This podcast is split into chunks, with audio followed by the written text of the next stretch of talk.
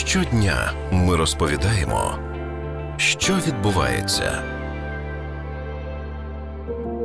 Минулого року виручка українських кав'ярень виросла на півтора відсотка у порівнянні із 2019-м, незважаючи на пандемію. Такі дані опублікувала компанія Постер. При цьому середній чек також виріс на 11% до 53 гривень. Відвідувачі кав'ярень стали більш вимогливими до якості сервісу, які вони отримують у закладі. Як пандемія вплинула на бум відкриття нових кав'ярень в Україні? Слухайте далі на радіо НВ.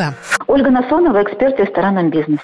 У 2019-му Україна увійшла в трійку європейських країн, де найбільше відкривалося нових кав'ярень. Як вплинула пандемія на бурхливий розвиток цього сегменту? Если говорить о росте рынка кофеин и рассматривать рынок 2020 года, можно сказать, что на самом деле количество кофеин, с одной стороны, Кофеин закрылось, но с другой стороны, кофейня – это был тот вид бизнеса, который открывался чаще всего. Например, если смотреть по количеству открывшихся заведений, то фактически половину из них составляли кофейни. Из этого можно заключить, что действительно кофейни по-прежнему являются востребованным бизнесом. Причина такой востребованности в том, что кофейни – это маленький бизнес. Они не требуют больших вложений, не требуют больших помещений. И э, фактически большей частью развивались, конечно, сетевые кофейни, например, такие как Арома Кава. Открывались и кофейни одиночные, и зачастую их владельцами были, являются топ-менеджеры, айтишники, э, которые, я бы сказала так, пытались найти применение своим инвестициям здесь, в Украине.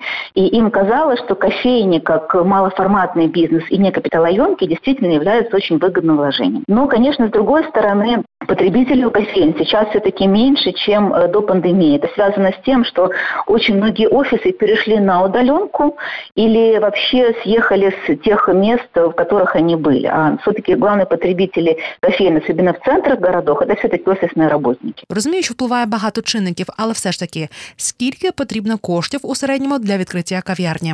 От 10 тысяч долларов до 25 тысяч. Пандемія на цю суму якось вплинула? Нет, никак не повлияла. Вот еще одна причина развития кофеин, кроме того, что это бизнес не капиталоемкий, для кофеин подходят самые разные помещения. В отличие, например, от кафе, от ресторанов, там, где нужна профессиональная вытяжка, соответственно, нужна, нужно, чтобы было электричества достаточно в помещении. Для кофеин это не нужно. То есть им подходят помещения, в которых раньше, например, находились магазины одежды. Наскільки насичений ринок кав'ярень зараз в Україні? Хотя кофейни развивались в последние годы очень активно, рынок кофеин сейчас заполнен, ну, едва ли наполовину. Поэтому, конечно, есть куда расти. Тут зависит, конечно, от места расположения, потому что сейчас этим сложности. Меняется дислокации аудитории. Кто-то работал в офисном центре, переехал, кто-то вообще перешел на удаленку. Меняются форматы кофеин. Например, это не просто стандартный какой-то набор, а, например, есть кофейны второй волны, третьей волны, уже даже четвертой волны. Когда я говорю стандартная кофейня, это кофейня, которая покупает кофе у какого-то известного поставщика и готовит стандартные итальянские сорта. То есть эспрессо, капучино, латте, некоторые кофейные напитки. Если говорить о кофейне третьей волны, это кофейня, которая использует свежую обжарку. То есть они не покупают кофе, ну, скажем так, в магазине или, или у обычных поставщиков, а делают собственные купажи. Если говорить о кофейнях четвертой волны, к этому добавляются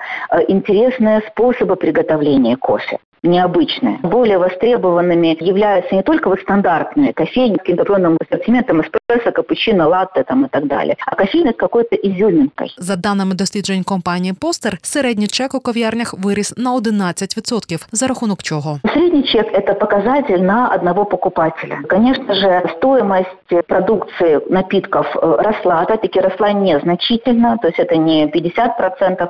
В принципе, стоимость росла как раз в пределах вот этих 10-11%.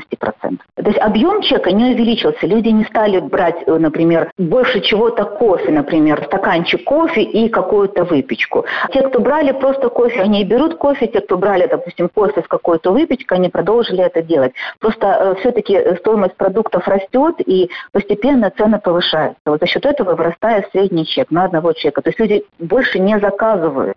Просто потихоньку повышаются цены, в кофейне в том числе. Відвідувачі кав'ярень стали більш вимогливими до сервісу та якості послуг, що зараз бажають отримати люди у кав'ярнях. Поскольку все-таки сейчас э, происходит происходит некоторое объединение населения, и очень многие люди смотрят, на что тратят деньги. И если видят какое-то несоответствие своим требованиям, ну, например, неприветливо встретили, плохо приготовили, они просто сразу голосуют ногами, потому что выбор есть, и среди кофеин в том числе. Он даже, наверное, не дает уже второго шанса заведению исправиться и сделать что-то все-таки правильно. Сейчас требования растут, поскольку у потребителя оказывается ситуация, когда он может выбирать из какого-то большого круга заведений, и все рады его видеть. Розвиток цього сегменту пов'язують із відкриттям нових мереж кав'ярень у найближчому році. Ми можемо очікувати появи відомих мереж в Україні, наприклад, Starbucks. Конечно, возможен такой заход, но я комментирую, возможно, открытие Starbucks уже лет 15, а Starbucks все еще нет. Мне кажется, что пока еще наш рынок украинский не очень привлекательный все-таки для иностранных инвестиций, потому что обычно это рассматривается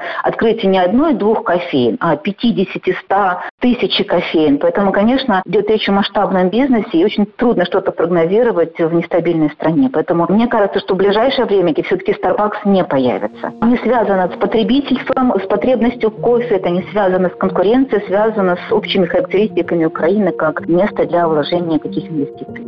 Це Ірина Лопатіна, радіо НВ. І ми говорили із експертом з ресторанного бізнесу Ольгою Насоновою про те, як вплинула пандемія на кав'ярню в Україні.